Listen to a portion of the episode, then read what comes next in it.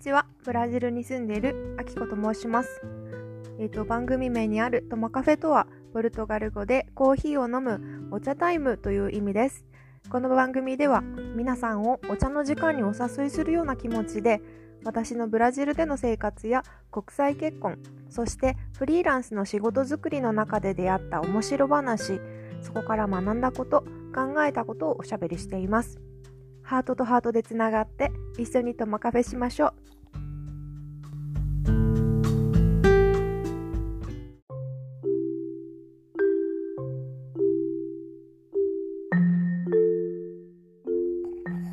本日のトマカフェメニュー、ブラジルで私が食べているおやつを紹介するコーナーです。今日のおやつは自家製レモネードですね。あのちょっと最近雨が続いていて、ちょっと私はあの急に寒くなったりとか、それ思ってたらいきなり晴れ出して気温が上がったりとかして、ちょっと体調を崩しやすい時期にブラジリアは入っています。私の場合は喉を痛めやすいんですよね。なので今日もちょっとあの夕方になって喉が痛かったので、レモネードを夫に頼んで作ってもらいました。こうやるともう自分じゃ何もしないのがバレるんですけれども、そうですね、今日も彼が作ってくれました。何が入ってるかと言いますと、ライムジュース、レモンじゃなくてね、ライムがすごいあのブラジルではよく消費されます。レモンはインポルタードといって輸入品で、ちょっと高級品扱い、私の中ではですけれども、値段がねちょっと高いんですよ。でもライムだったらゴロゴロあのとても買いやすい値段で、毎日の料理とか毎日飲む食卓で飲む水とかの中にはライムをカットして水が入ってたりっていうことがとてもとてもあの普通に行われています。なのでレモネードもライムで作っています。ライムと、あとは生姜の絞り汁、あと蜂蜜、あと少しだけカシャサというお酒を入れてます。カシャサはブラジルのサトウキビがサトウキビから作られた蒸留酒です。これでちょっと喉を温めて、このようにラジオを撮っています。皆さんも何か美味しいものを召し上がっているでしょうか？よかったら教えてください。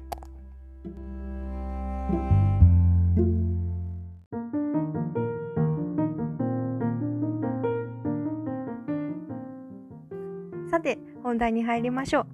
今日の本題は、えーと、夫婦喧嘩、夫婦喧嘩のコツ、喋りたいと思います。私は今結婚してごねんめになります。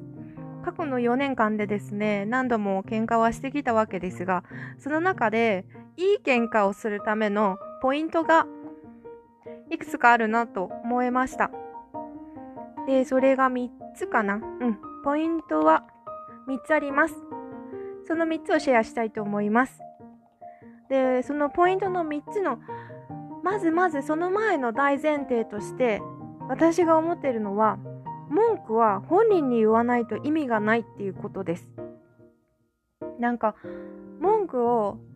まずね、言わないという選択肢はないと私は思ってます。うん、なんか言わずに我慢したり、な大人の対応としてスルーしたり、まあ自分が何か動けばいいや、私が我慢すればことが収まるわっていうことも結婚の最初の辺は頭の中にあったんですけど、私が我慢すると後で絶対爆発するっていうことが経験的に分かりました。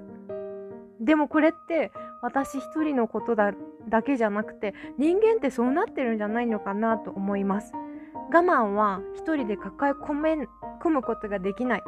それが人間じゃないのかなって私は思います。なんか子供の頃を思い返してみると、うちの親だったり親戚のおばちゃんおじちゃんだったりが配偶者の愚痴をちょっとなんか漏らしてたり、子供と喋る時もちょっとジョークめいた形にしてもちょっと配偶者に対する愚痴をポロッとこぼしたりっていうことがあったので、やっぱ私だけじゃなくて人間っていうのは我慢をどこかでしてたら、言いたいことを言わずにいたらどこかで漏れると思うんですよ。で、だったら関係ないあの第三者に漏らすよりは、もう面と向かって本人に文句を言わなきゃもう意味がないっていうふうに思ってます。じゃあこの文句を言う、言い換えれば、えーとまあ、理解に努めようとするっていう、ちょっとまあ言えば前向きな言葉で言えばですね、ことのポイントがみっつあります。ひとつめはなるはやで文句を言う。これはですね、私はトレーニングが必要でした。なんか話をしててイラッとした時に、その時にできればパッとそれって違うんじゃないんとか、そんなこと言ってなかったじゃんみたいなことをパッとその場で言うのが一番ベストだと思います。でも私これすごい難しかったんですよね。最初の頃は言えなくて、なんか本当にひどい時がはんとしごぐらいに、あの時あんなことされて嫌だったっていうのをぼーっと言ってる、なんか、なんかのけ喧嘩のついでに吐き出すようにしてたこともあります。で、これなんでその場で言うのが難しいかなって考えた時に、頭の回転が速い人はパッとその場でイラッとした気持ちに言葉を乗せることができるのかなと思うんです。頭の回転が速いのか、もうそういうことに慣れてるのか、ちょっとよくわかんないんですけど、私はそうじゃないんですよ。なんかでも感情がイラッとした時はイラッとした感情だけは感じてるんです。でもなんか頭が熱くなっちゃって、その時なんていう言葉を出していいかわかんないんですよ。なんて言っていいかわかんないから黙っちゃって、膨れっ面になって、え大丈夫とか言われても、うん全然大丈夫とか言いながら態度には出るみたいなね。なのでそこで今までは諦めちゃってたんですよね。なんて言ったらいいかわかんないからイラッとした態度で表す。で、逆にこんだけイライラしてんだから、あっちが行動を改めてほしいみたいに思ってたんですよ。それは私のあのー、言語化ができないから。だけどそこをちょっと諦めず、私が何でもいいから、一言でもいいから、そんなの言ったこと言ってなかったじゃんとか、子供じみたことになるんですけど、言葉だけ取ると、それでもそなるべく早く相手に言葉を使え伝える言葉で伝えるっていうのが、いい喧嘩、結果としていい喧嘩になる、あのー、ポイントかなと思いました。で、ポイントのふたつめになるんですけど、これはポイントひとつめのなるはやで言うに補強する形になるんですけど、主語は私で実況中継をするといい。主語は私にして、私のことについて実況中継をするという形で文句を伝えるっていうのが、あの建設的な見解になるなと思いました。あの私あなたがこんなことをするべきじゃないっていうような主語をあなたにしがちだったんですけど、なるべく私はどう感じてる、私はどういう認識をしていたっていう風に主語を私にして、でイラッとした時に、さっき言葉がすぐ見つからないって言ったんですけど、今の今を、私の状況を実況中継する、で相手に向かって伝え続けるっていう形をとってます。これちょっと例を出してみますね。なんか昨日は昨日の喧嘩、我ながらなかなかいい喧嘩だったんですけどあの喧嘩の理由は、夫が趣味のカクテル作りのために意外に大きい金額を費やしてたってことが分かった時に分かったんですよ。なんか全然私、別に彼が趣味に使うのは全然いいんですけど、予想してたよ何倍も上回ってお金使ってたみたいで、なんか彼としては生活費にはちょっと食い込んでない、影響は出してないし、彼が休日出勤で稼いだお金でをメインに使ってるから、なんで文句を言われんといけんのみたいな感じに思ってたんですね。でも私はあのいやそんな金額使うなら一言言っといてよみたいな、ちょっとびっくりしたわみたいなところが発端だったんです。で、あとは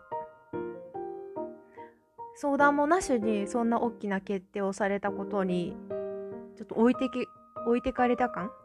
寂しさみたいなのがあって、それが混ざって怒りとなりました。で、主語は愛、主語は自分で実況中継をするというところで、最初は私が出た言葉、は?何それ?だったんですよ。もうそれ、そこぐらいからスタートします。で、次に出たのが、それって大金だと思わんの?っていうね、相手を否定するような、相手の考えを否定するような言葉が次に出ました。でもその時はもうそれで精一杯なんですよ。でも出したらちょっと相手も考えたり、相手からの返事があったりして、自分も少しずつ冷静になれたりするんですよね。で、それって大金だと思わんのっていうのは、主語があなたになってるので、次にちょっとまた私が言ったのは、私はその金額は大金だと思うっていうふうに言いました。それでそこから始まって、私は勝手にそんなに使われると、あの夫ばっかりがいい思いしてるように思えて、ずるいとかと思うっていうふうにね、もう本当にね、人の喧嘩って滑稽ですよね。すごい子供じみたことを私も言ってるんですよ。でもその子供じみたことを言わないと、本心になかなか自分もたどり着けないんですよね。で、あれ私こんなこと言ったぞって言った後で気づくんですよ。少し冷静になれてあ、私なんか夫と同じだけ私もお小遣い欲しいっていう気持ちはあるんですけど、ここまで怒るのはそれが理由じゃなくて、なんかその不安がその奥にあって、え、それ何のお金使ったのとか、私たちの生活費大丈夫なのとか、あのなんでそれを使うときに私に言わないで勝手に決めたのっていう、なんかちょっと信頼がなくなったよみたいなところの方が問題だったんですけど、そこが確信なんですが、そこに行くまでに私はこう自分の思いをとにかく出し続けて、自分で言いながら自分の真相に気づいていくみたいな会話を続けました。あんまりその間で空気は良くないんですよ。ピリピリしてるんだけど、でとにかくもう出し続ける実況中継です。今のことを実況中継していきます。で、えー、とみっつめのいい喧嘩のポイントが、えー、と私が言葉を最後まで引っ込めないことです。もうね、自分でもなんか分かってるんですよ。何拙いこと言ってんだろう、なんでこんな頭が悪いみたいなこと言ってんだろう、子供じみたねことを言ってて、なんかロジカルシンキングもできなかったりするんですよ。なんか相手が正論を言ってきてるってすごいわかるから、ああなるほどって頭の半分では思ってるんですけども、それでもまだ感情が追いつかない場合、なんか腹が立ったり悲しかったりするときは、私それが収まるまで言葉にして相手に伝えてます。もうね、全然あのロジックは破綻してるんですよ。あんたの言うことは分かった、それでも私はまだ納得ができない、だからちょっと時間をくれとかね、もうなんだろうな、最後まで私がどこかで、ああもう分かった、じゃあもういいよ、好きにすればっていうこともできるんですけど、それじゃやっぱすっきりしないので、最後まで自分の思いをまず言葉に出す、言葉を見つけながら出していく、そういう形がいいんじゃないかなと思います。結果として昨日はいちじかんはんぐらい喧嘩でずっと会話を続けててですね、相手も私が何に不安を抱いたのかも理解できたようだし、最終的には彼がどういうふうにこの趣味を楽しみたいと思ってるかっていうのも共有できて、お互いの理解が深まったという形で、よかったね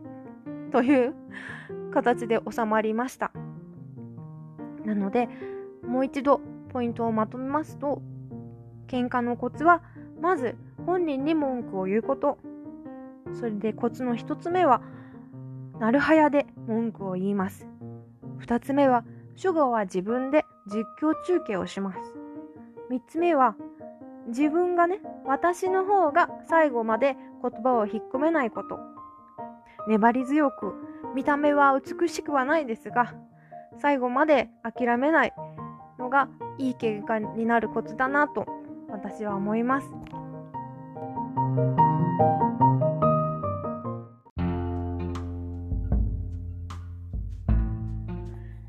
いかがでしたでしょうか。皆さんは家族やお友達、パートナーとの喧嘩をする時の何か気をつけてることとか、あのこれだけは気にしてるみたいなこだわりってありますか？そういうのってみんなでシェアすとシェアするといろいろ発見があって、あのみんなであの楽しい毎日を送っていけるかななんて思います。じゃあ今日はこれで終わりにします。次回のトマカフェタイムも楽しみにしててください。その時までどうぞお元気でお過ごしください。チャオ。ちなみにチャオっていうのはブラジルで使われているポルトガル語でさよならって意味です。失礼します。